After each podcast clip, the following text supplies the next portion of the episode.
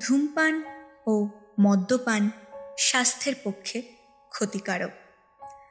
নমস্কার।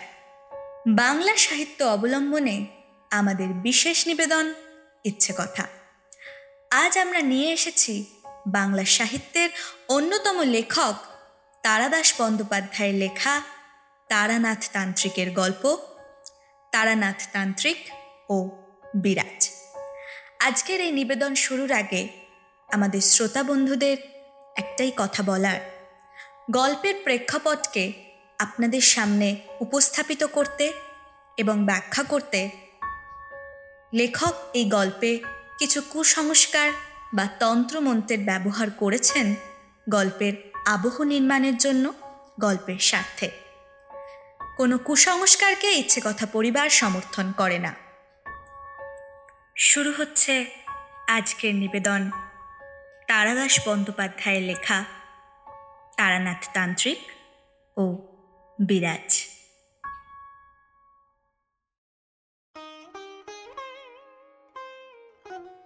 কবি কালিদাস বলে গিয়েছেন, আকাশে মেঘ করে এলে মানুষের চিত্ত আকুল হয়ে ওঠে। আমি কবি নই, তবে আকাশে মেঘ ঘনিয়ে এলে আমার তারানাথের কাছে যেতে ইচ্ছে করে বটে। বর্ষার দিনে মুড়ি আর গরম গরম তেলে ভাজার মতো তারানাথের গল্প একটা আবশ্যিক ব্যাপার। আজকের ছুটির দিনটা সকাল থেকেই মনে হচ্ছিল হয়তো বৃষ্টি হবে। আকাশ খোলা রোদ্দুরের তেমন তেজ নেই। দুপুরের পরেই কালো মেঘে চারিদিক অন্ধকার হয়ে এলো। এমন সময় বাড়িতে বসে থাকার কোনো মানেই হয় না। বিশেষ করে কলকাতায়। এখানে বৃষ্টি মোটেই একটা উপভোগ্য জিনিস নয়। আলনা থেকে একটা শার্ট টেনে নিয়ে গায়ে চাপিয়ে বেরিয়ে পড়লাম। ভেবেছিলাম বৃষ্টি এসে পড়ার আগে হয়তো তারানাথের বাড়িতে পৌঁছতে পারব না। কিন্তু মটলেনের মুখে পৌঁছে দেখলাম তখনও মেঘ আকাশে থমকে আছে। গলির মোড়ের সিগারেটের দোকান থেকে তারানাথের জন্য এক প্যাকেট পাসিং শো নিচ্ছি। পেছন থেকে কে যেন বলে উঠল এই যে তুমি এসে পড়েছো দেখছি। তাকিয়ে দেখি কিশোরী। সে এক গাল হেসে বলল যাই বলো ভাই লোকটার গল্প বলার একটা দারুণ কায়দা আছে একেবারে নেশা ধরিয়ে দিয়েছে কি বলো? বললাম তুমি তো তারানাথের গল্প বিশ্বাস করো না। তাহলে আসো কেন? কে বলল বিশ্বাস করি না? গল্পের মধ্যে কেবল বাগড়া দাও। আজে বাজে প্রশ্ন করো। আরে ও শব্দ তারানাথকে উস্কে দেওয়ার জন্যে। চটে গেলে ওর ভালো ভালো গল্পগুলো বেরিয়ে আসে তো। চলো চলো আর দেরি নয়। ওই দেখো আবার জল এসে পড়ল বলে। প্রায় দৌড়েই তারানাথের বাড়িতে ঢোকবার সঙ্গে সঙ্গেই বড় বড় ফোঁটায় বৃষ্টি পড়তে শুরু করল। সারাদিনের গুমোট ভাবটা কাটিয়ে এলোমেলো ঠান্ডা বাতাস বইতে আরম্ভ করেছে। বসবার ঘরে ঢুকে দেখি তারানাথ আমাদের দিকে পিছন ফিরে জানলার সামনে দাঁড়িয়ে বৃষ্টি দেখছে। কলকাতার গলি, সেদিকে অবশ্য দেখবার কিছুই নেই। হাত তিনেক তফাতেই ঠেলে উঠেছে পাশের বাড়ির দেওয়াল। তবু দেখলাম তারানাথ বিভোর হয়ে বাইরে তাকিয়ে আছে। আমাদের পায়ের শব্দে সে পিছন ফিরে বলল এই যে তোমরা এসো এসো বসো। ভাবছিলাম তোমরা হয়তো এসে পড়বে। এমন দিনটা। সবাই মিলে নড়বড়ে তক্ত বসে বসলাম। কিশোরী আমার হাত থেকে সিগারেটের প্যাকেটটা নিয়ে তারানাথের সামনে রাখল।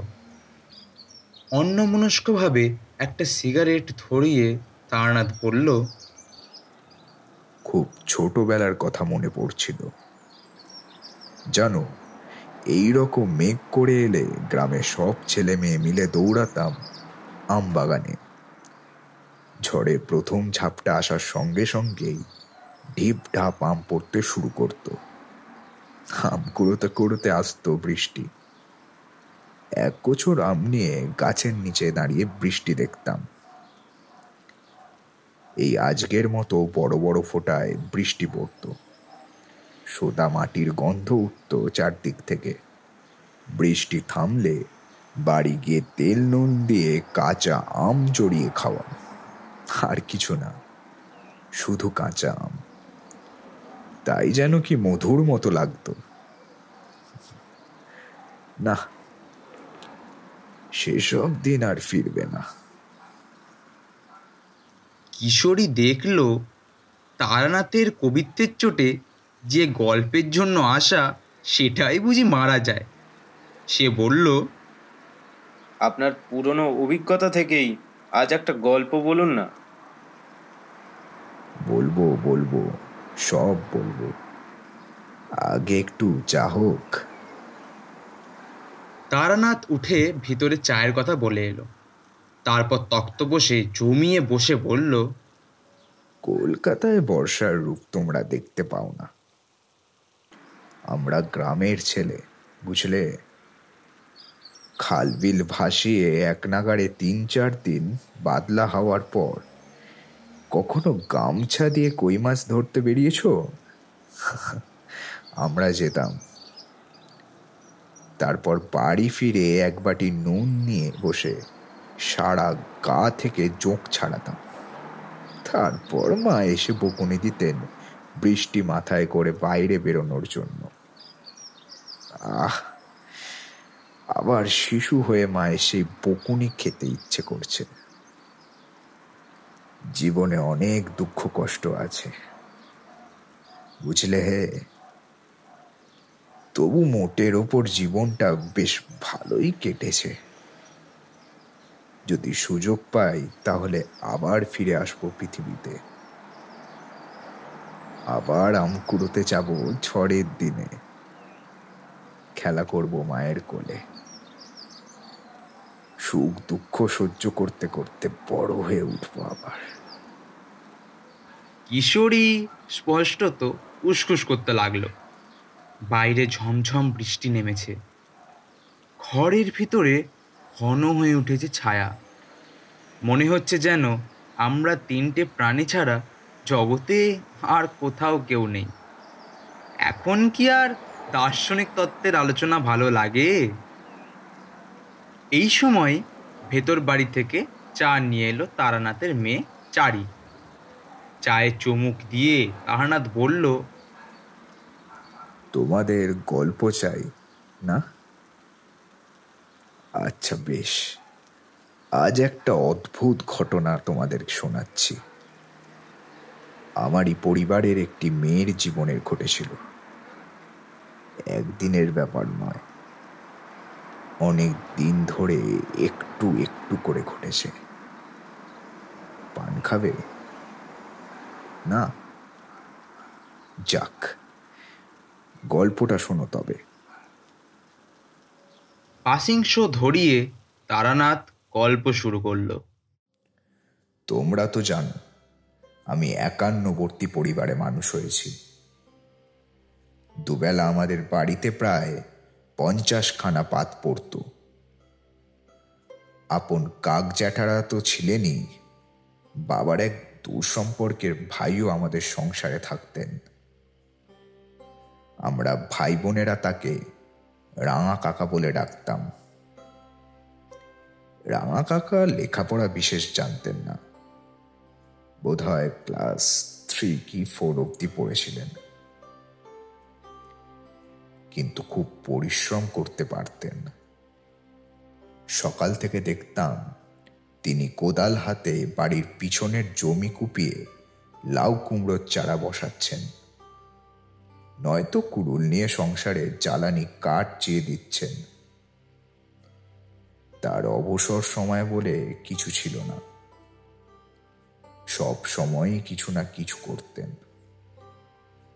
সবাই রাঙা কাকাকে ভালোবাসত তার মধুর ব্যবহারের জন্য। আমার ছোটবেলাতেই রাঙা কাকার বিয়ে হয়। তখনকার দিনে পাত্রের বড় চাকুরে বা ব্যবসায়ী হবার দরকার হতো না।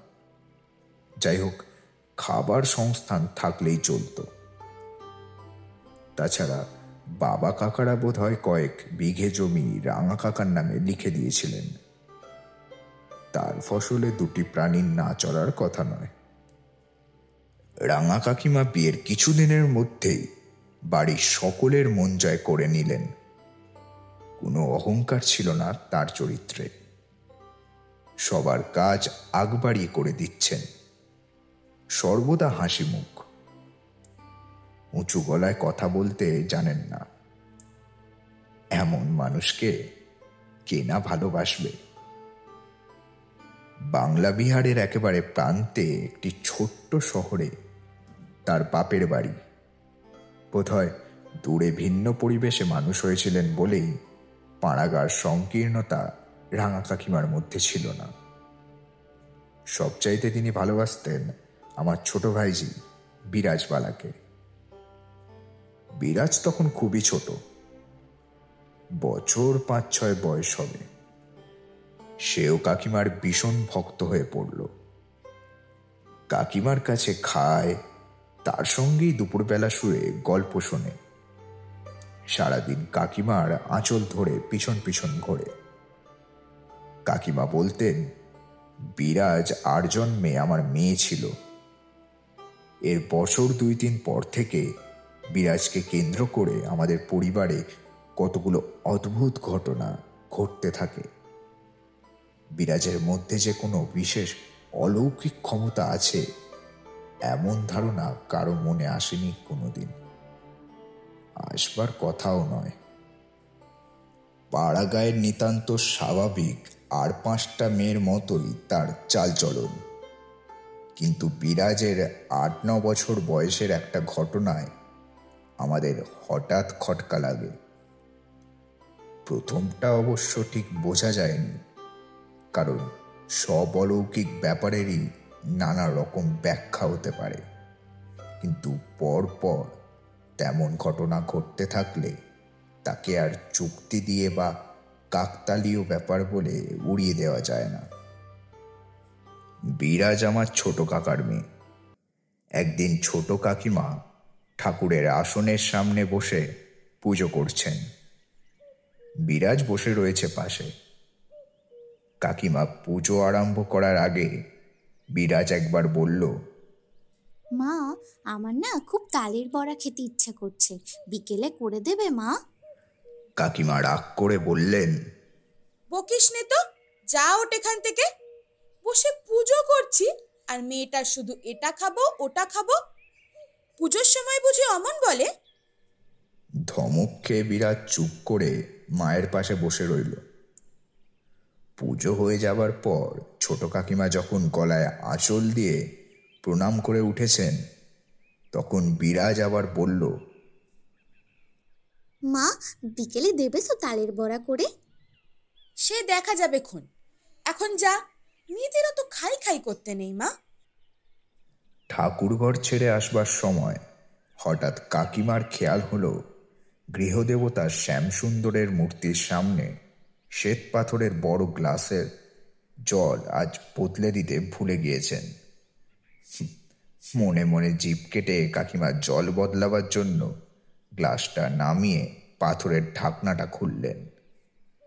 এ কি? জল কই? গ্লাসটা ভর্তি তালের বড়া, সদ্য ভাজা, তখনও গরম রয়েছে। এ নিয়ে সেই দিন খুব হৈ হৈ হয়েছিল। হবারই কথা, বন্ধ ঠাকুর ঘর কাকিমাই সকালে প্রথম খুলে পুজো করতে ঢুকেছেন।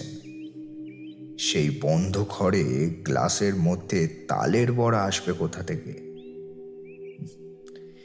কেউ কেউ আবার বলল, বিরাজি হয়তো আগে থেকে গ্লাসে বড়া লুকিয়ে রেখেছিল, মজা করবে বলে। সে যুক্তিও পুরোপুরি খাটে না। প্রথমত অত সকালে তাকে তালের বড়া ভেজে দেবে কে? আর দ্বিতীয়ত ঠাকুরের আসনে হাত দেবার সাহস তার হবে না। সে যুগে এসব মানামানি খুব ছিল, জানো তো। সবারই মনে কেমন একটা খটকা লেগে রইল। এর মাসখানেক বাদে হলো আর এক কাণ্ড। সেদিন সকালে বিরাজ হঠাৎ বায়না ধরল। ও মা, আজ দুপুরে আমি আলু ভাতে দিয়ে ভাত খাব। আজকাল শুনতে হয়তো একটু অদ্ভুত ঠেকবে। আলু ভাতে এমন কি একটা জিনিস, যার জন্য বায়না করতে হবে? কিন্তু তখনকার দিনে পাড়া গায়ে আলু রীতিমতো দুপ্তপ্রাপ্য তরকারি হিসেবে গণ্য ছিল। লোকের বাড়িতে সবসময় মজুদ থাকতো না। অনেকে খেতও না। হাটের দিনে কেউ কেউ শখ করে কিনে আনতো। কাকিমা বললেন এখন যে ঘরে আলু নেই মা ভাতও তো চড়ে গিয়েছে। ওবেলা হাট থেকে রামু এনে দেবে খন তখন খেও কেমন? মায়ের বকুনির ভয়ে বিরাট চুপ করে গেল। কিন্তু একটু পরেই রান্নাঘর থেকে রাঙা কাকিমা এসে আঁচলে হাত মুছতে মুছতে ছোট কাকিমাকে বললেন বাবা এতক্ষণ একটু সময় পাওয়া গেল। ভাত নামিয়ে ফ্যান গালতে দিয়ে এলাম। আচ্ছা ছর্দি ভাতে আজ অত আলু সেদ্ধ কে দিয়েছে বলতে পারো? কে খাবে? তখন ছোট কাকিমা অবাক হয়ে বললেন আলু সেদ্ধ? ভাতে? আমি তো দিইনি সে কি? তাহলে কে দিল? হাতা দিয়ে ভাত নাড়ছি, দেখি ভাতের মধ্যে গিজ গিজ করছে আলু। তা দশ বারোটা তো হবেই। আবার হইচই হলো।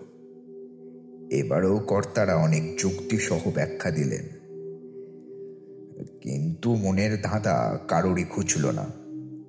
বাড়িতে আলু ছিল না।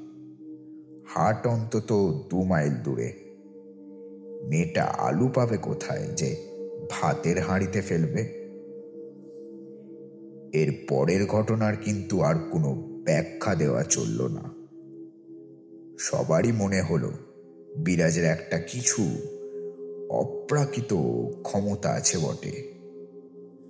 ছোট কাকা বৈষয়িক কি কাজে সদরে গিয়েছিলেন? দু তিন দিন উকিলের বাড়ি থেকে কাজ সেরে ফিরবেন। কাক সদরে যাবার দুদিন বাদে এক বিকেলে খুব ঝড় বৃষ্টি হলো। ঝড় থেমে গিয়েও বৃষ্টি চলল রাত প্রায় নটা পর্যন্ত। বেশ ঠান্ডা বাতাস দিতে লাগল। বাড়ির সবাই তাড়াতাড়ি খাওয়া দাওয়া সেরে শুয়ে পড়লেন। বিরাজ সে রাত্রিরে শুয়েছিল রাঙা কাকিমার কাছে। অনেক রাত্রিরে তখন বোধ হয় একটা কি দেড়টা হবে। রাঙা কাকিমা হঠাৎ জেগে গিয়ে দেখলেন বিরাজ বিছানা থেকে নেবে যাচ্ছে। রাঙা কাকিমা অবাক হয়ে বললেন এই বিরাজ আহ যাচ্ছিস কোথায় তুই? বিরাজ প্রথমটা উত্তর দিল না। মশারি তুলে বিছানা থেকে নেমে গিয়ে দরজার কাছে চলে গেল। রাঙা কাকিমা দৌড়ে গিয়ে পিছন থেকে ধরলেন। কি হয়েছে তোর বিরাজ? কথা বলছিস না কেন? বিরাজের চোখ ঈষৎ বিস্ফারিত যেন কিছু দেখতে বা শুনতে পাচ্ছে না। কাকিমা জোরে বকুনি দিয়ে বললেন কি হয়েছে? বল। সেইভাবেই শক্ত হয়ে তাকিয়ে থেকে বিরাজ বলল দরজা খুলে দাও বাবা এসেছে। বিরাজের রকম সকম দেখে ভয় পেয়ে রাঙা কাকিমা চিৎকার করে ছোট কাকিমাকে ডাকলেন। সেই ডাকে বাড়ি প্রায় সবাই উঠে এলো। সবাই এর একই প্রশ্ন। বিরাজ কেবল বলে দরজা খুলে দাও বাবা দাঁড়িয়ে থাকবে নাকি? শেষে বাবা বিরক্ত হয়ে বললেন চল দেখি কেমন তোর বাবা এসেছে। বাবা এলে রাখতো না বুঝি? বাইরের দরজা খুলে দেখা গেল কেউ কোথাও নেই। রাত্রি ঝিমঝিম করছে। ততক্ষণে বিরাজেরও সেই ভাবলেশীন শূন্য দৃষ্টি কেটে গিয়ে সে একটু স্বাভাবিক হয়েছে। সবাই মিলে তাকে বকাবকি করে দরজা বন্ধ করতে যাবে। হঠাৎ দেখা গেল, বাড়ি থেকে কিছু দূরে আমবাগানের মধ্যে কিসের আলো। কাদের যেন গলার আওয়াজও শোনা যাচ্ছে। বাবা তখন হেঁকে বললেন, কে? কে আসে রে? তখনই ছোট কাকার গলার উত্তর এলো। দাদা আমি। ছোট কাকাই বটে। সদর থেকে রওনা দিয়ে মাঝপথে ঝড় বৃষ্টিতে পলাশপুরের মোড়লের বাড়ি আশ্রয় নিয়েছিলেন। তারা না খাইয়ে ছাড়েনি। সঙ্গে লোকও দিয়েছে। বাড়ির সবাই জড়ো হয়েছে দরজার কাছে। তাদের মুখের দিকে তাকিয়ে ছোট কাকা বিস্মিত কণ্ঠে বললেন কি হয়েছে দাদা? এত রাতে সবাই জেগে? বাবা বললেন কিছু না তুই ভিতরে আয়। এবারে কিন্তু বেশি আলোচনা হলো না। বিরাজের ক্ষমতার ব্যাপারটা বাড়ির লোকেরা এরকমই মেনেই নিল। হয়তো পর পর কয়েক মাস কিছুই না। হঠাৎ একদিন বাবা বাড়ি থেকে বেরোচ্ছেন। যাবেন আমার জাতুতো বোনের বিয়ের বাজার করতে। তাকে বিরাজ বলল জেঠু আজ তুমি কোথাও যাবে না। কেন রে মা? কেন যাব না? না তুমি যাবে না। বাবা অবশ্য তা সত্ত্বেও বেরোচ্ছিলেন। মা আটকে দিয়ে বললেন থাক আজকের দিনটা থেকেই যাও। বিরাজের ব্যাপারটা তো জানোই। কোনো উপায় না পেয়েই বাবা বাধ্য হয়ে থেকেই গেলেন। দুদিন পর খবর পাওয়া গেল যে ট্রেনে বাবার যাওয়ার কথা ছিল, সে ট্রেন বর্ধমান ছাড়িয়ে কি একটা ছোট্ট স্টেশনে ঢোকার মুখে উল্টে গিয়েছে। বহু লোক হতাহত হয়েছে। বাবা একবার বিরাজকে আলাদা ডেকে জিজ্ঞেস করেছিলেন। আরে এই যে তুই অনেক কথা আগে থেকে বলে দিতে পারিস কি করে জানতে পাস বলতো? বিরাজ চুপ করেছিল। শেষে বাবা এক ধমক লাগাতে সে কেঁদে ফেলে বলল আমি সত্যি কিছু জানি না জেঠু আমি কিচ্ছু বলি না। আমার মুখ দিয়ে কে যেন অমনি বলে? বিরাজ কেঁদে ফেলায়। বাবা একটু অপ্রস্তুত হয়ে বললেন আচ্ছা আচ্ছা যা এখন। কাঁদছিস কেন? কাঁদার মতো কি বলেছি আমি?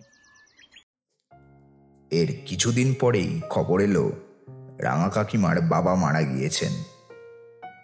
কাকিমার মা ছিলেন না। ছোটবেলা থেকে বাবার কাছেই মানুষ। যে ভদ্রলোক খবর দিতে এসেছিলেন, তিনি বললেন, মারা যাবার আগে উইল করে কাকিমার বাবা তার সম্পত্তি ছেলে মেয়েদের মধ্যে ভাগ করে দিয়েছেন। কাকিমার ভাগে পড়েছে বসত বাড়িটি। ছেলেরা দূরে দূরে নানা জায়গায় কাজকর্ম করে। তারা কোনোদিনই আর দেশে ফিরবে বলে মনে হয় না।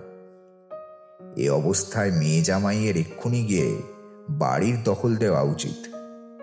নইলে বেদখল হয়ে যাওয়ার সম্ভাবনা আছে। রাঙা কাকা সবার সঙ্গে পরামর্শ করলেন। ঠিক হলো, ওই বাড়ি বিক্রি করে দিয়ে সেই টাকায় রাঙা কাকা এখানে কিছু জমি জমা কাকিমার নামে কিনবেন। তবে উইলের প্রবেট নেওয়া, খদ্দের জোগাড় করা এবং বাড়ি বিক্রির ব্যবস্থা করা ইত্যাদির জন্য কাকা কাকিমাকে হয়তো দু তিন মাস সেখানে গিয়ে থাকতে হবে। আমাদের বাড়িতেই কাকিমা চতুর্থীর শ্রাদ্ধ করলেন। তারপর রাঙা কাকা তাকে নিয়ে চলে গেলেন শ্বশুর বাড়ি। যাবার আগে রাঙা কাকিমা বিরাজকে কোলে নিয়ে আদর করে গেলেন। বললেন লক্ষ্মী হয়ে থাকবি কেমন? আমি কদিন বাদেই চলে আসব। তোকে কত গল্প বলব। রাঙা কাকা আর কাকিমাকে বাড়ির সবাই খুব ভালোবাসত। সে কথা তো আগেই বলেছি।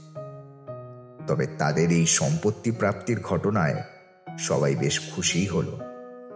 মাস ডেরেক পর একদিন সকালে ঘুম থেকে উঠে আমরা ভাই বোনেরা দুধ মুড়ি গুড় দিয়ে জল খাবার খাচ্ছি রোয়াকে বসে। এমন সময় বিরাজ আমার মাকে বলল জেঠিমা কাল রাত্রিরে রাঙা কাকিমা কখন এসেছে? দেখছি না তো? মা অবাক হয়ে বললেন কই? সে তো আসেনি? কে বলল তোকে? কেউ বলেনি আমি দেখেছি। মায়ের কেমন মুখ শুকিয়ে গেল। বিরাজকে আর কোনো কথা না বলে সোজা বাবাকে গিয়ে জানালেন। বাবা ভেতর বাড়িতে এসে বিরাজের গায়ে হাত বুলিয়ে আদরের স্বরে বললেন কি হয়েছে মা? রাঙা কাকিমার ব্যাপারে কি বলছিলে? কাল রাত্রিরে রাঙা কাকিমা এসেছিল তো আমার ঘুম ভেঙে গিয়েছিল। দেখলাম কাকিমা ঘরে ঢুকে আমার দিকে তাকিয়ে হাসলো তারপর আবার বেরিয়ে গেল। আমার সঙ্গে কথা বলল না কেন জেঠু? তুই স্বপ্ন দেখেছিস। বৌমা তো আসেনি। বিরাজ আপত্তি করে বলল না জেঠু স্বপ্ন না। আমি যে পরিষ্কার দেখলাম কেমন সুন্দর লাল পাড় নতুন শাড়ি পরেছিল। আর কি সিঁদুর দিয়েছে মাথায় বাপ্পা চুল সব সিঁদুরে মাখামাখি। বাবা হঠাৎ কেমন ফ্যাকাশে হয়ে গিয়ে বললেন এই চুপ চুপ। কি দেখতে কি দেখেছিস ঘুমের ঘরে? বাজে বকিস না।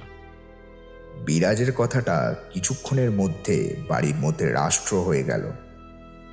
মা কাকিমারা উদ্বিগ্ন মুখে পরামর্শ করতে বসলেন। একজন পুরুষ মানুষ কেউ গিয়ে খোঁজ করে এলে ভালো হয়। সবাই ভালো আছে নিশ্চয়ই, ঠাকুরের কৃপায়। তবু দেখে এলে ক্ষতি কি? পরের দিন বিকেলে মেজ কাকা যাবেন বলে প্রস্তুতি নিতে লাগলেন। কিন্তু তাকে আর রওনা দিতে হলো না। পরের দিন সকালবেলা রাঙা কাকা নিজেই এসে উপস্থিত হলেন। শেষ রাত্রিরে ট্রেনে নেমে হেঁটে এসেছেন তিনি। চুল উস্কো খুস্কো পা খালি গালে খোঁচা খোঁচা দাড়ি চোখ বসে গিয়েছে গর্তে। বাড়ির উঠোনে বসে দু একবার ফ্যাল ফ্যাল করে এদিক ওদিক তাকিয়ে হঠাৎ তিনি চিৎকার করে কেঁদে উঠলেন।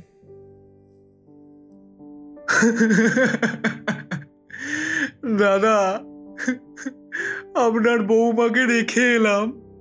মাত্র তিন দিনের জ্বরে মারা গিয়েছেন রাঙা কাকিমা। আজ থেকে এক সপ্তাহ আগে। কয়েকদিন আচ্ছন্নের মতো ছিলেন রাঙা কাকা। একটু ধাতস্থ হয়ে গতকাল রওনা দিয়েছেন তিনি। আরও শোনা গেল, পুজোয় পড়বেন বলে কাকিমাকে একখানা ভালো লালপার শাড়ি কিনে দিয়েছিলেন রাঙা কাকা। শেষ যাত্রার সময় সেইটা পরিয়ে দেওয়া হয়েছিল। পাড়ার মেয়েরা এসে সিঁদুরের কৌটো উপুর করে দিয়েছিল মাথায়। বাংলার সীমান্তে একটি অখ্যাত শহরের ক্ষুদ্র নদীর তীরে রাঙা কাকিমার নশ্বর দেহ ছাই হয়ে গিয়েছে। কাকিমার মৃত্যুতে আমাদের বাড়ির সকলে প্রকৃতই শোক পেলেন। কিছুদিন সবারই মুখ বিষণ্ণ বাড়িতে কেউ উঁচু গলায় কথা বলে না, হাসেও পর্যন্ত না। কিন্তু সব শোকের তীব্রতাই সময় চলে যাবার সঙ্গে সঙ্গে কমে আসে।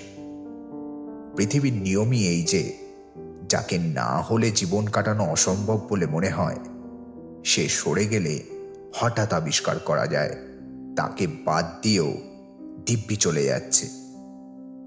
একদিন আবার সংসারের চাকা ঠিকঠাক চলতে শুরু করল। মাঝে মাঝে হাসির শব্দও শোনা যেতে লাগল। একেবারে স্তব্ধ হয়ে গেলেন, কেবল রাঙা কাকা। যে মানুষ হাতে কাজ না থাকলে ছটফট করত, সে সারা দিন বসে আছে ঘরে রোয়াকে। চোখ দুটো উদাস, দীপ্তিহীন, মুখে একটাও কথা নেই। খাওয়ার সময় জোর করে ডেকে নিয়ে যেতে হয়। সংসারের কোনো ব্যাপারে কোনো উৎসাহ নেই। বাবাই তোড়জোড় করে রাঙা কাকিমার বাপের বাড়িটা বিক্রি করে টাকা নিয়ে এসে কাকাকে জিজ্ঞাসা করলেন এ টাকা দিয়ে কি করতে চাও? রাঙা কাকা চুপ করে রইলেন। চুপ করে থাকলে তো চলে না বিশু। কপালে যা ছিল তা হয়েছে। এ ন্যায্য তো তোমার টাকা। তোমাকে ব্যবস্থা করতে হবে। রাঙা কাকা মাথা নিচু করে আস্তে আস্তে বললেন টাকা দিয়ে আমি আর কি করব? আপনি যা ভালো বোঝেন করুন। আপনি যা করবেন তাতে আমার কোনো অমত থাকবে না। তাহলে আমি বলি কি এ টাকা তুমি বৌমার নামে কোনো হাসপাতাল বা আশ্রমে দান করো। বৌমার আত্মা তৃপ্তি পাবে। শান্তভাবে রাঙা কাকা বললেন বেশ তো, তাই করুন। সব বেলি ব্যবস্থা হয়ে যাবার পর একদিন সকালে উঠে দেখা গেল, রাঙা কাকার ঘরের দরজা খোলা। তিনি নেই। এমন একটা কিছু ঘটবে, সবাই আন্দাজ করতে পেরেছিল। কিছুদিন ধরে খোঁজাখুঁজি চলল। বাবা বোধ হয় কাগজে বিজ্ঞাপনও দিয়ে থাকবেন। কিন্তু রাঙা কাকার কোনোদিন ফিরে এলেন না। বছর ঘুরে এলো। রাঙা কাকার কাকিমার স্মৃতি পরিবারের সবার মনে একটা বেদনার চিহ্ন হিসেবে রয়ে গিয়েছে। দুপুরে খাওয়া দাওয়ার পর মেয়েদের মজলিসে প্রায়ই এ প্রসঙ্গ ওঠে। বাড়ির মাঝখানের উঠোনে পশ্চিম দিকে রাঙা কাকার ঘরখানা কেউ ব্যবহার করে না। বন্ধই পড়ে আছে। এই উঠোনের মাঝখানে ছিল ইট দিয়ে বাঁধানো তুলসী মঞ্চ। কোনোদিন মা, কোনোদিন কাকিমাদের মধ্যে কেউ সন্ধেবেলা তুলসী মঞ্চে প্রদীপ জ্বালিয়ে দিয়ে আসতেন।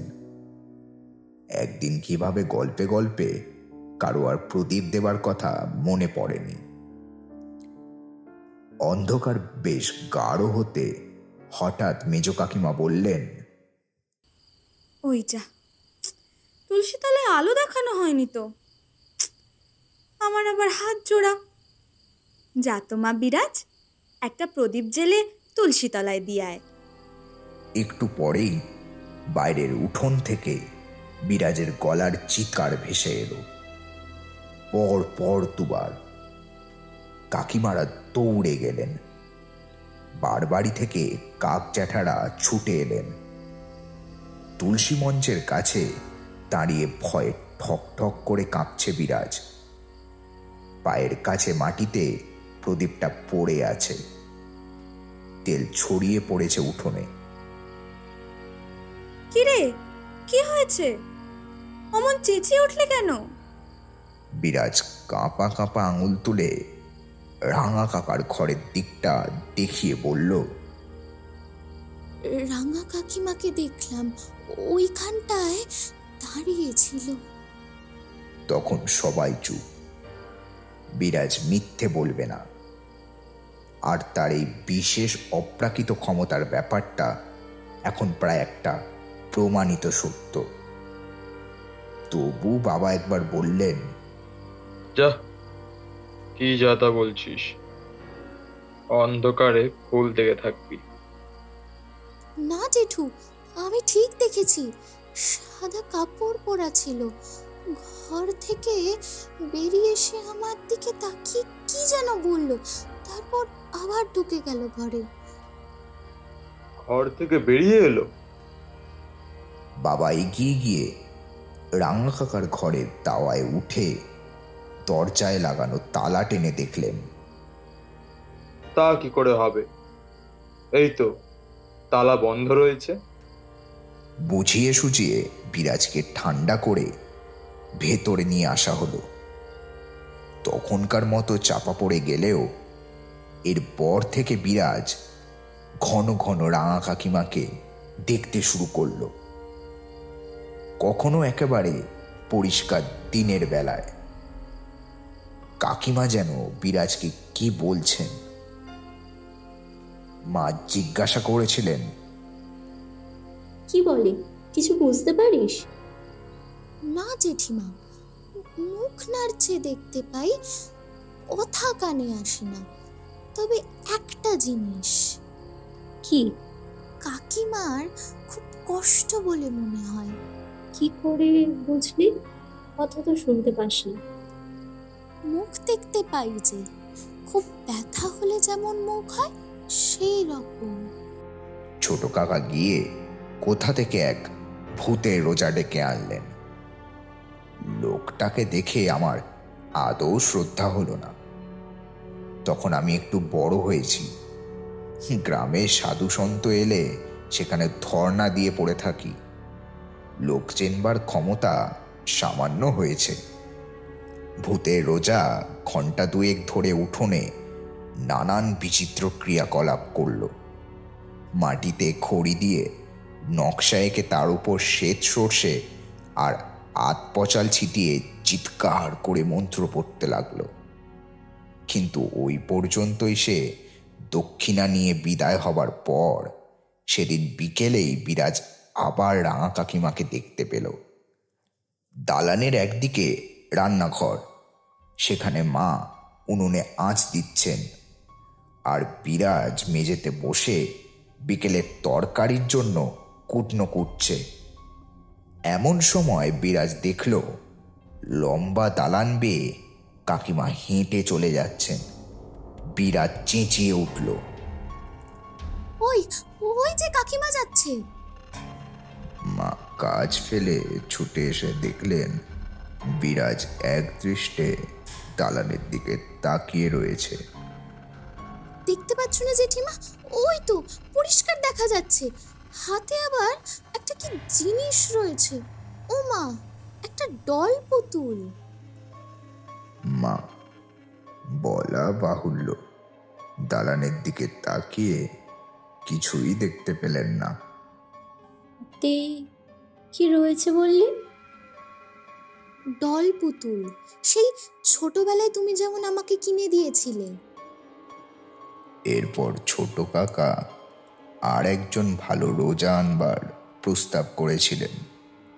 কিন্তু এবার বিরাজ নিজে বারণ করল। না বাবা গুনি নেনো না। কেন রে? রাঙা কাকিমা আমাকে কত ভালোবাসতো। মরে গিয়ে কি আমার ক্ষতি করতে চাইবে? হয়তো আমাকে ভুলতে পারিনি বলে আমার কাছে আসে। দিন কাটতে লাগল। মাস দুই তিন হয়তো কিছু হলো না। আবার একদিন বিরাজ কাকিমাকে দেখতে পায়। মানুষের মন বড় বিচিত্র জিনিস। কালে সবই খাপ খেয়ে যায়। বিরাজের রাঙা কাকিমাকে দেখতে পাওয়াটাও একটু একটু করে সকলের গা সওয়া হয়ে এলো। প্রথম যৌবনে পা দিয়েই আমি বাড়ি থেকে পালালাম গুরুর খোঁজে। সে কথা তো তোমরা জানো। তান্ত্রিক সাধনার দিকে খুব মন গিয়েছিল। প্রকৃত গুরুর সন্ধানে কোথায় কোথায় না ঘুরেছি। মাঝে মাঝে বাড়ি ফিরে আসি। আবার কিছুদিন পরে উধাও হই। এই সময়েই মাতু পাগলির সঙ্গে আমার পরিচয়। সে বড় সাংঘাতিক মেয়ে মানুষ। আমাকে দীক্ষা দেননি বটে, কিন্তু কতগুলো ক্ষমতা দান করেছিল। তারপর বরাকর নদীর ধারে শালবনে সেই মধুসুন্দরী দেবীর আবির্ভাব। তিনিও আমাকে বীজমন্ত্র এবং কতগুলি শক্তি দান করেন। তারই প্রসাদে জীবনে কখনো বড় কোনো বিপদে পড়তে হয়নি। ডাল ভাত খেয়ে যাই হোক করে চালিয়ে দিয়েছি।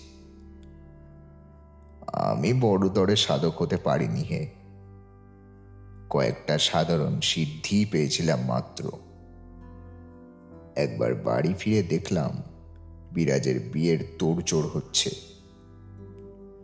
ভালো একটা সম্বন্ধ এসেছে গোয়ারি কৃষ্ণনগর থেকে। ছেলের বাপ মায়ের বিশেষ দাবি দেওয়া কিছু নেই। মেয়ে দেখে তাদের খুব পছন্দ হয়ে গিয়েছে। এখন কেবল দিনক্ষণ ঠিক করবার যা দেরি। বিরাজ দেখতেও সত্যি খুব সুন্দর হয়েছে। মাথায় বেশ লম্বা, ফর্সা ধপধপে করেছে গায়ের রং। একডাল কালো কোকড়ানো চুল, টানা টানা চোখ। এ মেয়ের বিয়েতে খরচ না হবারই কথা। আমি থাকতে থাকতেই একদিন পাত্রপক্ষ এসে বিরাজকে আশীর্বাদ করে পাকা কথা দিয়ে গেল। পাত্রের বাবা মানুষটি ভারী অমায়িক, গোলগাল চেহারা, মুখে সবসময় হাসি লেগে রয়েছে। গ্রাম দেশে পাত্রের বাবার সাধারণত একটা দাম্ভিক চালচলন থাকে। এ ভদ্রলোকের সেসব নেই। বেশ হেসে হেসে গল্প করলেন। বিরাজকে পাশে বসিয়ে মা আমার যেন লক্ষ্মী বলে গায়ে হাত বুলিয়ে দিলেন। আশীর্বাদ করলেন দশ ভরি সেকেলে পাকা সোনার শুশনি পাতা হাড় দিয়ে। কথা রইল এক বছর পর সামনে বৈশাখে বিয়ে হবে। ওদের কি পারিবারিক আচার অনুযায়ী পাত্রের বয়স জোর সংখ্যক বছরে না হলে বিয়ে হয় না। সামনের বছর ছেলের বয়স হবে চব্বিশ। আশীর্বাদ সেরে পাত্রপক্ষের লোকেরা বিকেলবেলা চলে গেলেন। তারা সন্ধে ট্রেন ধরবেন। সঙ্গে আমাদের বাড়ি থেকে লোক দেওয়া হলো স্টেশন অবধি পৌঁছে দেবার জন্য। সেই দিনই রাত্রিরে বিরাজের ঘর থেকে কান্নার আওয়াজ পেয়ে মার বাবা উঠে দেখতে গেলেন। ছোট কাকিমার পাশেই শুয়েছিল বিরাজ। কাকিমা জেগে বসে অবাক হয়ে বিরাজের দিকে তাকিয়ে আছেন। আর বিরাজ অঝোর ধারায় কাঁদছে। মাঝরাত্রিরে ঘুম ভেঙে বিরাজ নাকি দেখতে পায়। মশারির ঠিক বাইরে রাঙা কাকিমা দাঁড়িয়ে তার দিকে তাকিয়ে কি বলবার চেষ্টা করছেন। কিন্তু প্রাণপণ চেষ্টাতেও তার গলা দিয়ে কোনো শব্দ বের হচ্ছে না। কি করুণ বিধ্বস্ত মুখ রাঙা কাকিমার। বিরাজ কেঁদে ফেলে বলল কেন বারবার আসছো রাঙা কাকি? কি বলবে? কি কষ্ট তোমার? উত্তরে রাঙা কাকিমা দু হাতে ধরে রাখা কি একটা জিনিস সামনে বাড়িয়ে দেন। সে হাতে ডল পুতুল। কি সুন্দর। ঠিক যেন একটা সত্যিকারের বাচ্চা। এই সময় ছোট কাকিমা জেগে উঠতে, রাঙা কাকিমার শরীর যেন গুঁড়ো গুঁড়ো হয়ে ছড়ে পড়ে গেল। পরদিন সকালে বাবারা সব ভাই মিলে পরামর্শ সভা বসালেন। আলোচনার বিষয় ছিল এই বিরাজের বিয়ে হতে চলেছে। বিয়ের পরেও যদি সে এরকম রাতবিরিতে চেঁচামেচি করে, তাহলে তার শ্বশুর বাড়ির লোকেরা কি ভাববে? পরে এ নিয়ে মহা অশান্তি সূত্রপাত হতে পারে। আবার কি তাহলে একজন রোজা ডাকা হবে?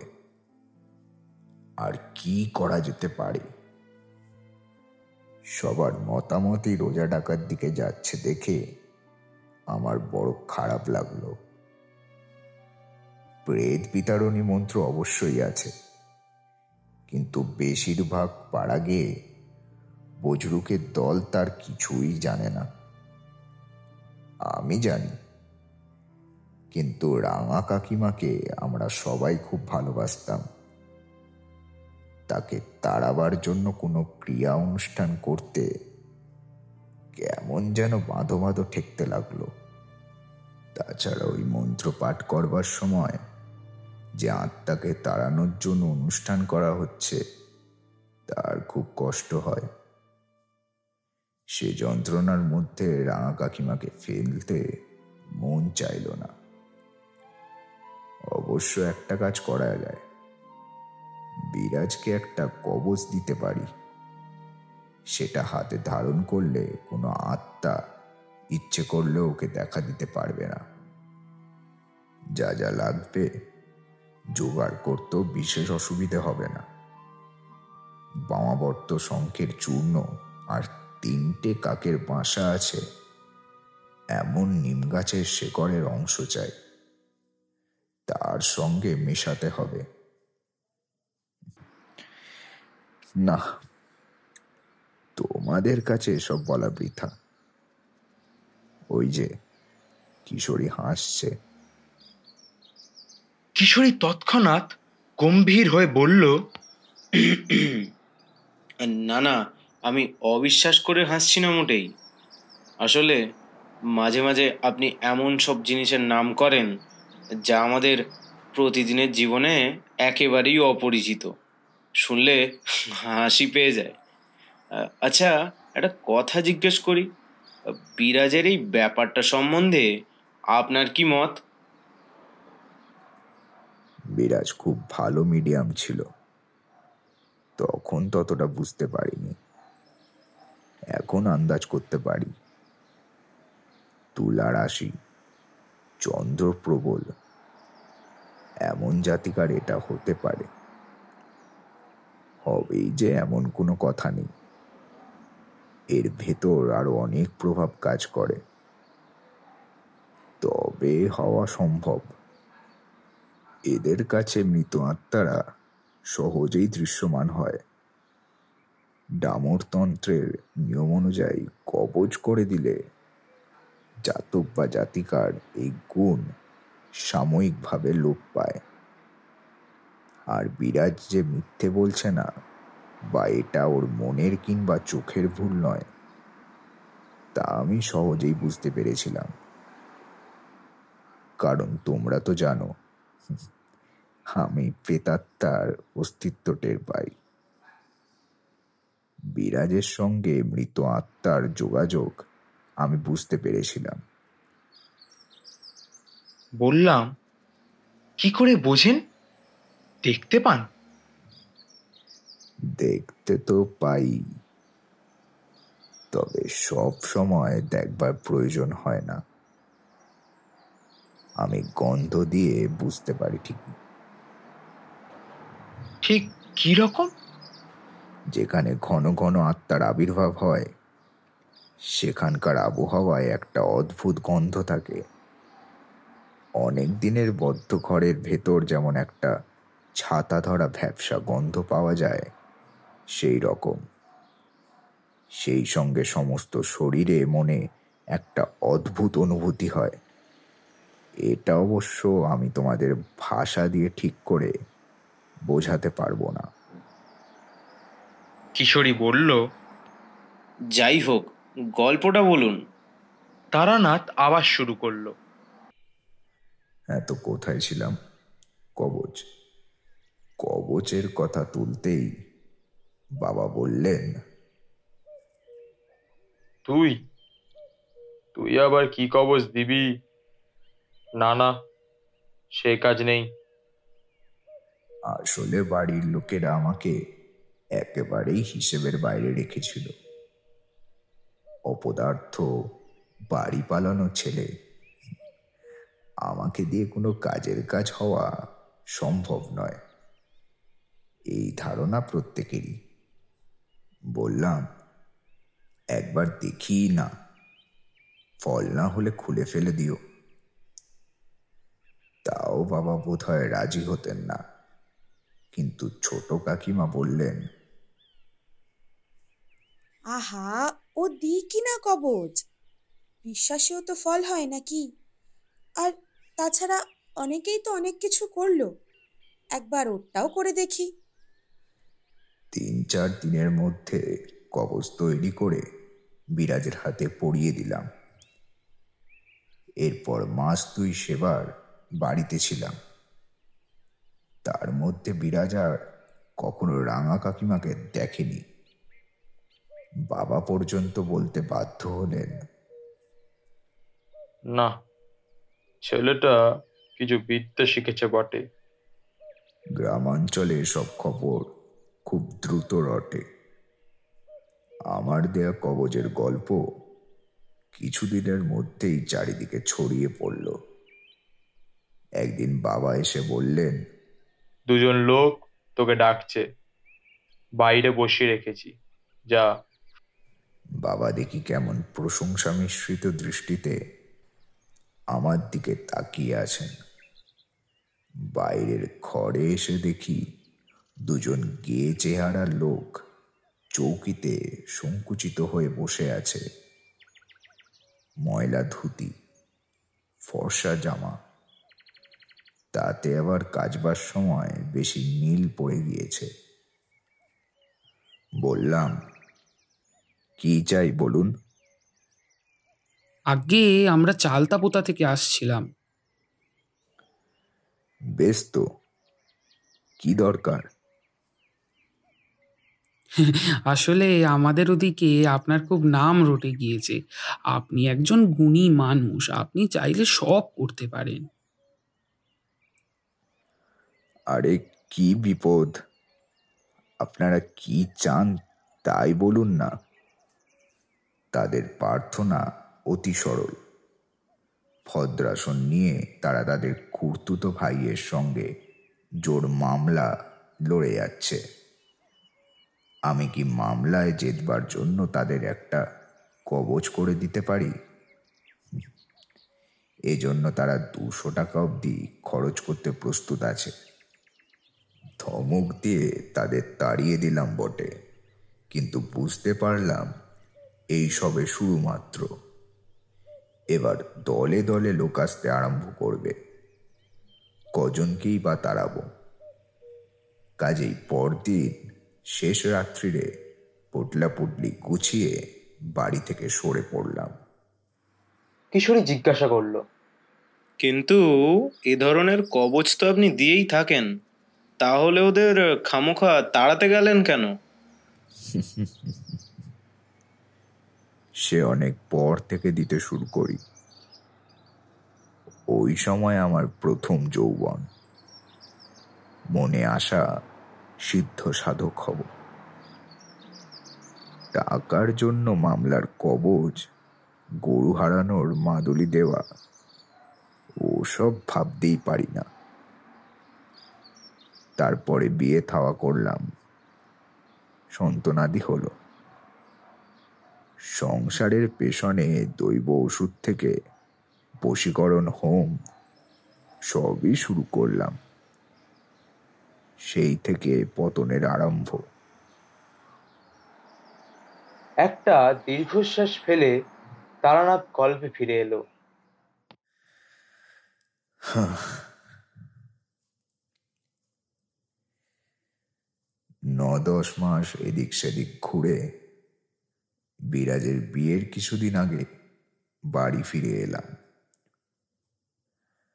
আমাকে দেখে আর কেউ তেমন না হোক মা খুব খুশি হলেন। যাক বিরাজের বিয়ের কথাটা মনে রেখেছিস তাহলে। তুই না এলে আমার ফাঁকা ফাঁকা লাগতো। তখন অপ্রস্তুতভাবে একটু হাসলাম কেবল। কি আর বলার আছে? মাই কেবল শেষ দিন অবধি নিঃস্বার্থ ভালোবাসা দিতে পারে সন্তানকে। অন্য কেউ খুব আত্মীয়তা বোধ না করলে তাদের দোষ দিতে পারি না। আমি বা কি দায়িত্ব পালন করেছি বাড়ির লোকেদের প্রতি? ভালোবাসা তো আর আকাশ থেকে পড়ে না। রাত্রিরে খাবার সময় বাবা বললেন তুমি যে কবচ দিয়ে গিয়েছিলে বিরাজকে তাতে খুব ভালো কাজ হয়েছে। তারপর থেকে বিরাজ আর ভয়টায় পায়নি। কিছুক্ষণ চুপচাপ খেয়ে যাওয়ার পর বাবা বললেন এই যে একটা বিদ্যা শিখেছিস এটাও তো বাড়িতে থেকে ব্যবহার করতে পারতিস। টাকার জন্য না হয় নাই হলো। মানুষের উপকারের জন্য তো করতে পারিস। বাড়িতে তোর মন কেন বসে না বলতো? চুপ করে রইলাম। আমার মনের গড়ন এমন হয়ে গিয়েছে যে বাড়িতে আর কোনোদিন মন বসবে না। বাবাকে সে কথা বলে লাভ নেই। নির্ঝঞ্ঝাটে বিরাজের বিয়ে হয়ে গেল। বরযাত্রীদের খাইয়ে দাইয়ে মুখুর্যদের বড় বাড়ির হলঘরে ঢালা বিছানা পেতে শুইয়ে দেওয়া হলো।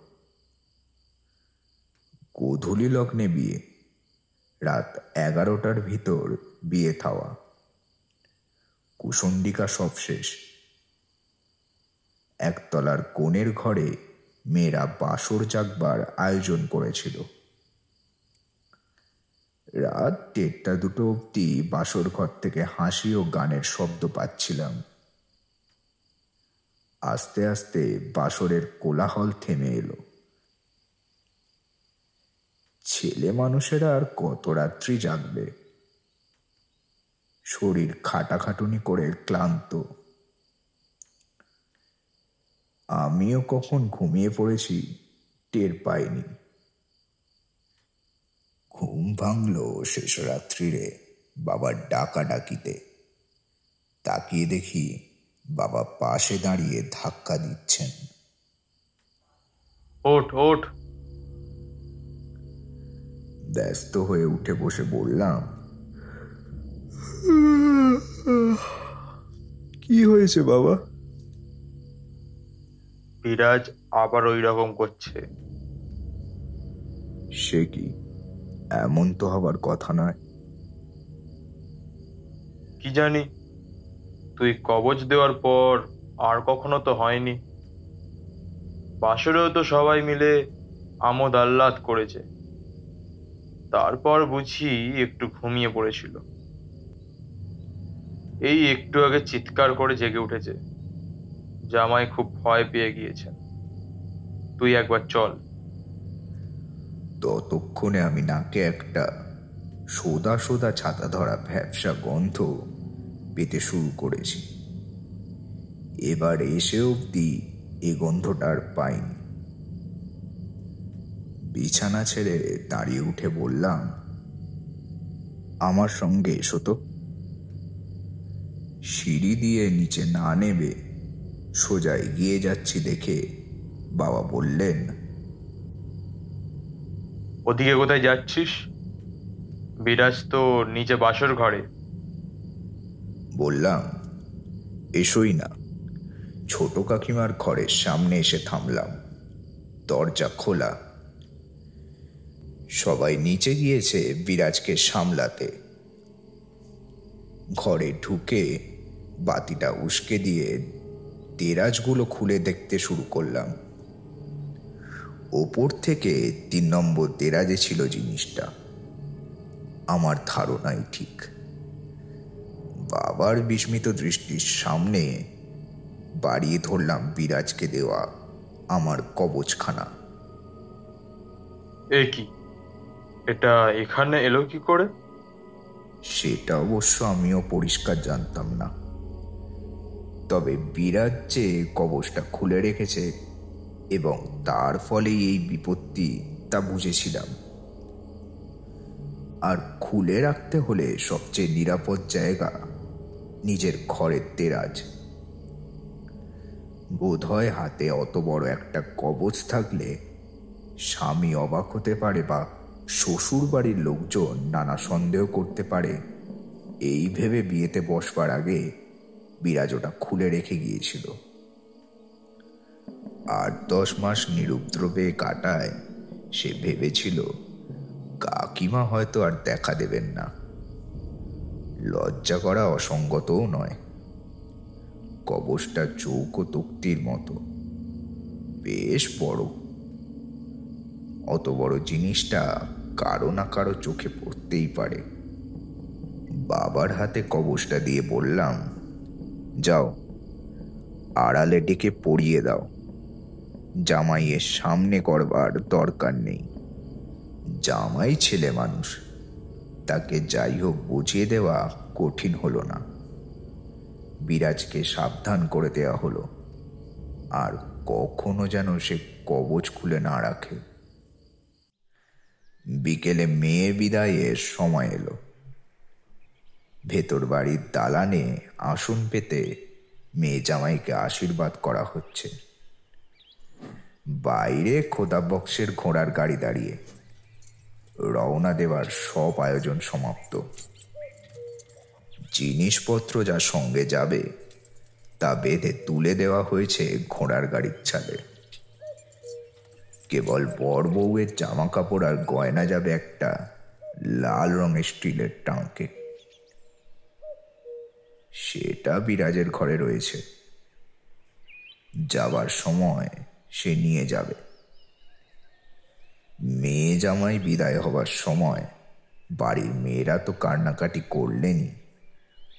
এমনকি বাবার মেজো কাকা অবধি দেখলাম বারান্দায় এক কোণে দাঁড়িয়ে চোখ মুচ্ছেন ছোট কাকাকে তো খুঁজেই পাওয়া গেল না। আশীর্বাদ করেই তিনি কোথায় গিয়ে লুকিয়ে বসে আছেন।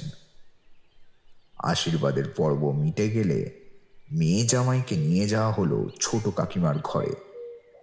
সেখানে লক্ষ্মীর আসনের সামনে ওদের প্রণাম করিয়ে নিয়ে তারপর গাড়িতে তুলে দেওয়া হবে। ঘরে ঢোকবার মুখে চৌখাটের কাছে থমকে দাঁড়ালেন মা।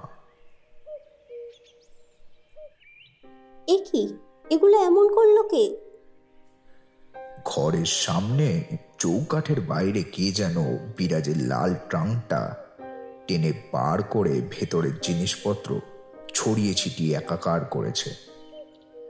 মুখে মাখবার নতুন পাউডারের কৌটোটা ঢাকনা খোলা অবস্থায় পড়ে। তার থেকে মুঠো মুঠো পাউডার চারিদিকে ছড়িয়ে কেউ খেলা করেছে যেন।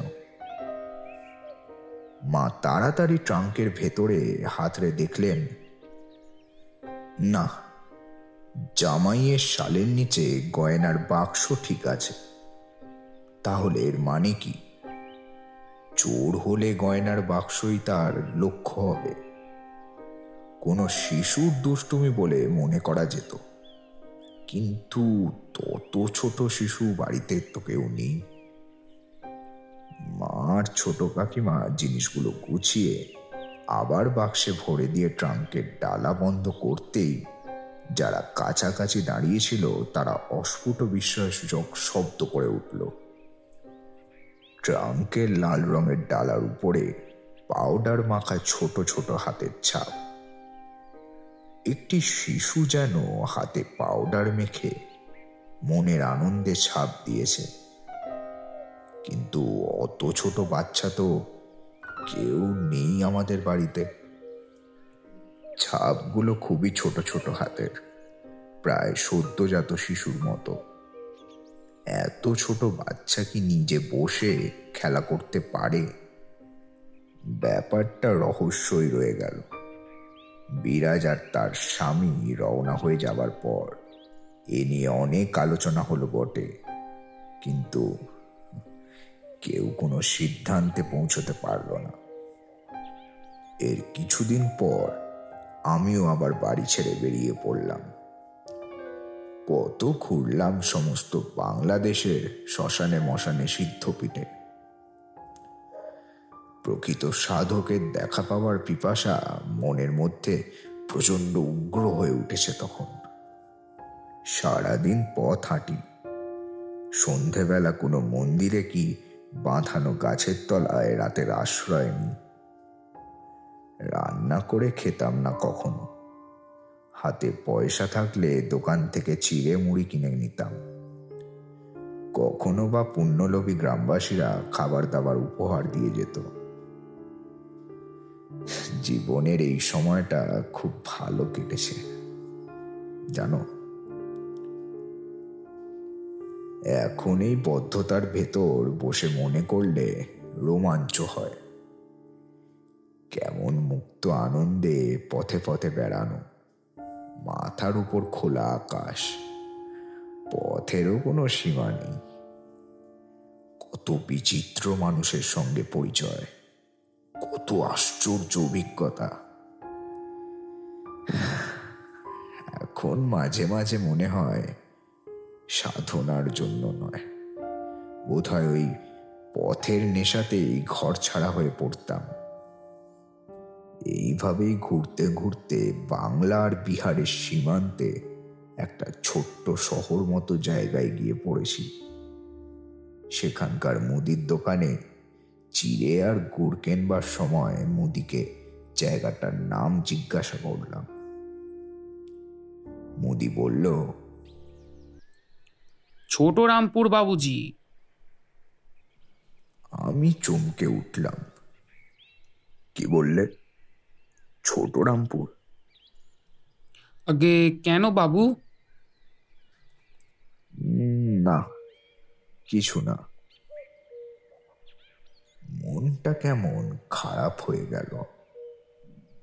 এই ছোট রামপুরেই ছিল রাম কাকিমার বাপের বাড়ি। এখানেই কাকিমার মৃত্যু হয়। পুরনো স্মৃতি ভিড় করে এলো মনে।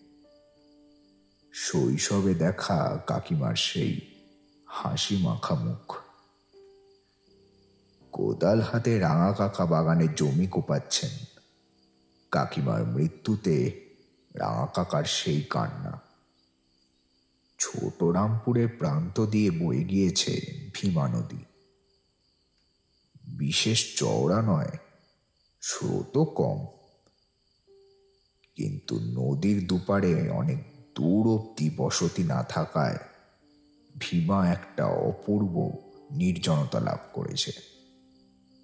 নদীর ধারেই রামপুরের শ্মশান। উঁচু নিচু লালমাটি প্রাস্তরের মধ্যে কেবলমাত্র শ্মশান যাত্রীদের জন্য তৈরি একটা চালাঘর দাঁড়িয়ে আছে। আমি যখন পৌঁছলাম, তখন দিনের আলো নিভে এসেছে বটে। কিন্তু সেদিন সম্ভবত শুক্লপক্ষের নবমী। কাজেই রাত্রিরে জ্যোৎস্নার শোভা উপভোগ করা যাবে। শ্মশানে কাটানো আমার অভ্যেস আছে। ভয় পাওয়ার প্রশ্নই ওঠে না। ভীমা তীরে বসে চরে গুড় দিয়ে রাত্রিরে খাওয়া সেরে নদীতে নেমে জল খেলাম। ততক্ষণে দিনের আলো সম্পূর্ণ মুছে গিয়ে রুক্ষ ভূমিত্রীর উপর ফুটে উঠেছে শুক্লপক্ষের জ্যোৎস্না।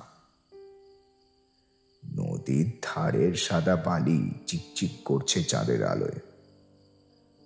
অমন দৃশ্য তোমরা দেখনি হে। শহর বাজার অঞ্চলে তোমরা পূর্ণিমা বা অমাবস্যার টের পাও না। শহরে জীবন নেই। শরীর খুব ক্লান্ত ছিল। ভাবলাম আর জেগে না থেকে ঘুমিয়ে পড়া যাক। সামনে চালাঘরটা যখন আছে, তখন আর খোলা জায়গায় ঘুমোই কেন? এই ভেবে শ্মশান যাত্রীদের ঘরটার দিকে এগোলাম। বাইরে জ্যোৎস্না থাকলেও ঘরের মধ্যে তা পৌঁছচ্ছে না। অন্ধকারে তাকিয়ে যতদূর মনে হলো ঘরটা একেবারে ফাঁকা। কেবল একদিকে কতগুলো খড়ের আঁটি পড়ে আছে। ভালোই হলো। আমি খড়ের আঁটিগুলো বিছিয়ে একটু গদি মতো করে চেপে বসলাম। বিড়ি ধরাতে গিয়ে দেশলাইয়ের আলোয় প্রথম চোখে পড়ল লোকটাকে। এতক্ষণ বুঝতেই পারিনি ঘরে আর একজন মানুষ আছে। কখন থেকে বসে আছে লোকটা? খালি গা আধময়লা ধুতি পরনে, লম্বা চুল, মুখে দাড়ি গোফের জঙ্গল। হঠাৎ আলো জ্বলায় মুখের সামনে হাত দিয়ে আড়াল করে আছে। পোড়া কাঠির টুকরোটা ফেলে দিলাম। বিড়ি ধরে গিয়েছিল। গোটা দুই টান দিয়ে জিজ্ঞাসা করলাম, তুমি কে? এখানে কি করছ? অন্ধকারে লোকটাকে দেখা যায় না। সে যেখানে বসে আছে, আন্দাজে সেদিকে তাকিয়ে প্রশ্নটা করলাম। প্রথমে খানিকক্ষণ চুপচাপ, তারপর কেমন যেন ভাঙা খসখসে গলায় উত্তর এলো এই শ্মশানেই থাকি।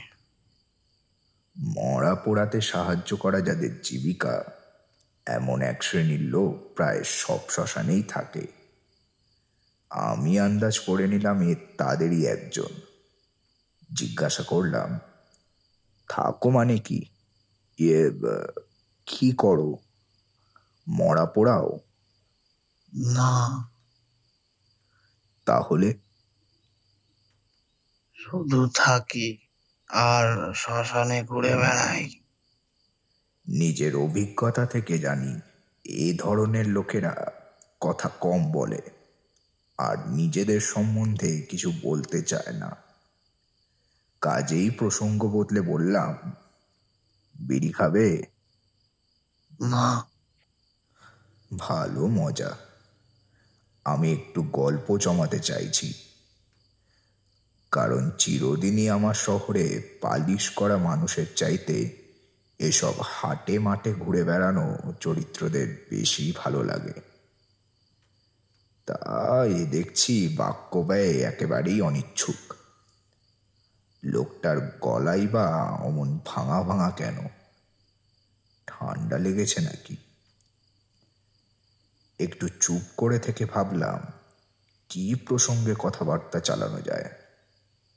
তারপর মনে হলো ওর জীবনের সঙ্গে মিল আছে এমন কথা জিজ্ঞাসা করাই ভালো। ঘরের কোণে অন্ধকারের দিকে তাকিয়ে বললাম তুমি কতদিন আছো এইখানে? অনেক দিন আচ্ছা অদ্ভুত কিছু দেখনি? বা এমন কোনো ঘটনা যা তোমার মনে রয়ে গেছে? এইবার লোকটার অনিচ্ছুক কণ্ঠে প্রথম প্রাণের স্পর্শ লাগল। সে বলল, কেন দেখব না? এমন একটা ঘটনা দেখেছি যা কোনো দিন ভুলতে পারব না। একটু বিস্মিত হয়ে বললাম, কি ঘটনা? কিছুক্ষণ স্তব্ধতা, তারপর অন্ধকারের ভেতর থেকে আবার সেই মানুষটির গলা ভেসে এলো। অনেক বছর আগে এই শ্মশানে একজন লোক তার স্ত্রীকে দাহ করতে নিয়ে এসেছিল। অল্প বয়সের বউ, লাল পাড় শাড়ি পরিয়ে মাথার সিঁদুর দিয়ে তাকে নিয়ে আসা হয়েছিল। নদীর পাড়ে ওই যেখানে রাঙামাটি ঢিবি মতো উঁচু হয়ে আছে, দেখতে পাচ্ছ? বাইরে তো চাঁদের আলো। ঠিক ওইখানে লোকটা বসে কাঁদছিল একা। বউকে খুব ভালোবাসতো কি না? আমি নড়ে চড়ে সোজা হয়ে বসলাম। এই ঘটনা যেন বড্ড চেনা চেনা লাগছে। তাহলে কি এই লোকটা রাঙা কাকিমার দাহ কার্যের সাক্ষী? কদিনের জন্য এসেছিল তারা। কাজ শেষ করে ফিরে যাওয়ার কথা ছিল। বউয়ের আর ফেরা হলো না। আকাশে মেঘ ঘন হয়ে আসছিল। পাছে বৃষ্টি এসে পড়ে। এই ভয়ে ডোমেরা বাঁশ দিয়ে চিতা খুঁচিয়ে দিচ্ছিল তাড়াতাড়ি কাজ ছাড়বার জন্য। এইখানেই জন্ম হয়েছিল বউটার। আবার এখানে এসেই মরলো। না, আমার আর কোনো সন্দেহ ছিল না। রাঙা কাকিমার শেষ কাজের কথাই বলছে বটে লোকটা। আশ্চর্য যোগাযোগ তো। আমি জীবনে আজ প্রথম এখানে এলাম। তাও না জেনে আর এসেই লোকটার সঙ্গে আলাপ। বললাম, খুবই দুঃখের কথা বটে। কিন্তু মানুষ তো মরেই। আচ্ছা বিশেষ করে এই ঘটনাটা তোমার মনে আছে কেন? আবার একটু স্তব্ধতা। লোকটা শ্বাস প্রশ্বাসের শব্দ শুনতে পাচ্ছি না। মানুষ এমন চুপ করে বসে থাকতে পারে? লোকটা বলল মনে রাখবার কারণ আছে। বউটার পেটে বাচ্চা ছিল। আমি চমকে উঠে বললাম কি বলছো তুমি? এ কথা কেউ জানতো না? না, বউটা ভেবেছিল আর কিছুদিন বাদে স্বামীকে বলবে। তার সময় পায়নি কিন্তু বাঁশ দিয়ে খোঁচাবার সময় ডোমেরা বুঝতে পেরেছিল। তারা বলেছিল মানুষটাকে, পেটে সন্তান থাকলে তাকে আলাদা করে দাহ করতে হয়, জানো তো? নইলে দুজনের কারোই মুক্তি হয় না।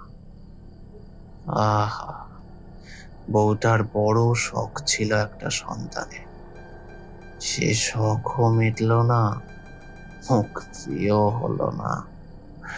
মুক্তি না হওয়ার কি যন্ত্রণা, তা কেবল বদ্ধ আত্মাই জানে তাই বুঝি নিজের যন্ত্রণার কথা জানাবার জন্য সে বারবার বিরাজের কাছে গিয়ে এতক্ষণ মেরুদণ্ড টান করে শুনছিলাম।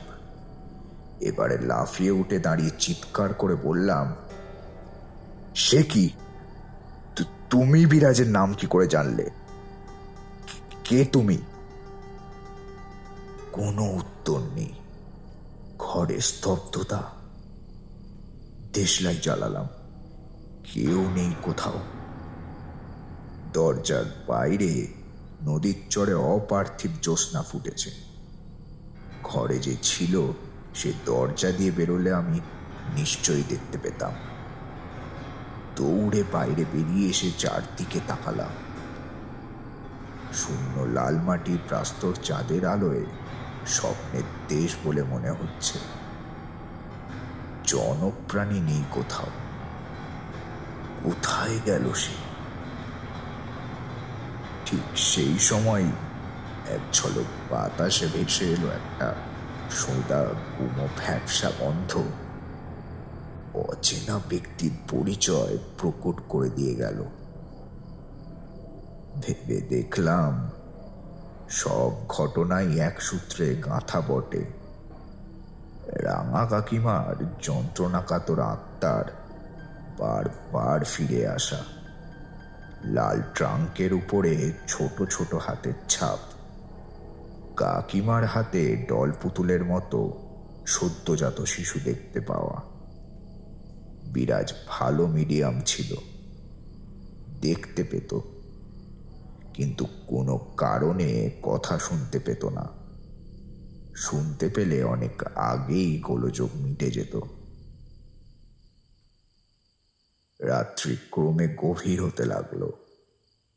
একা বসে রইলাম ভীমা নদীর পাড়ে।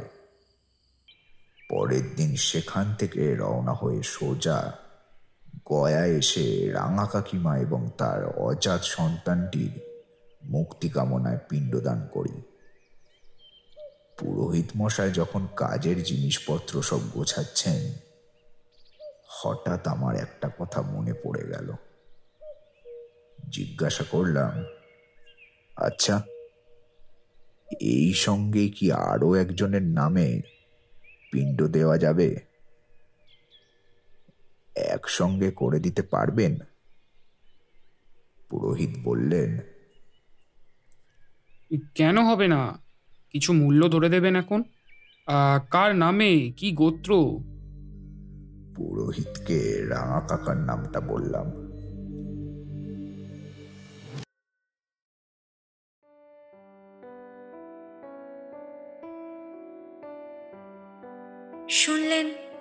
আজকের নিবেদন। তারাদাস বন্দ্যোপাধ্যায়ের লেখা, তারানাথ তান্ত্রিক ও বিরাজ। তারানাথের চরিত্রে সুবর্ণ, বিরাজের চরিত্রে রাজশ্রী, গল্পকথক এবং বাবার চরিত্রে শুভদীপ, মায়ের চরিত্রে ইন্দ্রাণী, ছোট কাকার চরিত্রে সায়ন্তন, ছোট কাকিমার চরিত্রে শুভশ্রী, রাঙা কাকার চরিত্রে সমজিৎ রাঙা কাকিমার চরিত্রে সমাদৃতা, কিশোরীর চরিত্রে অনির্বাণ, অন্যান্য চরিত্রে সায়র এবং মেজ কাকিমা ও গল্পের সূত্রধার আমি, অর্কিতা। আমাদের আজকের উপস্থাপনা আপনাদের কেমন লাগল তা জানাতে ভুলবেন না কিন্তু। আমাদের শ্রোতা বন্ধুরা যদি আমাদের সাথে সরাসরি কথা বলতে চান, তাহলে আপনারা আমাদের ডিসকর্ড সার্ভারে জয়েন করতে পারেন। লিংক দেওয়া আছে ডেসক্রিপশানে খুব শীঘ্রই আবার নতুন গল্প, নতুন স্বাদের গল্প নিয়ে আমরা ফিরে আসব। সুস্থ থাকুন, ভালো থাকুন, আর অবশ্যই শুনতে থাকুন ইচ্ছে কথা। ধন্যবাদ।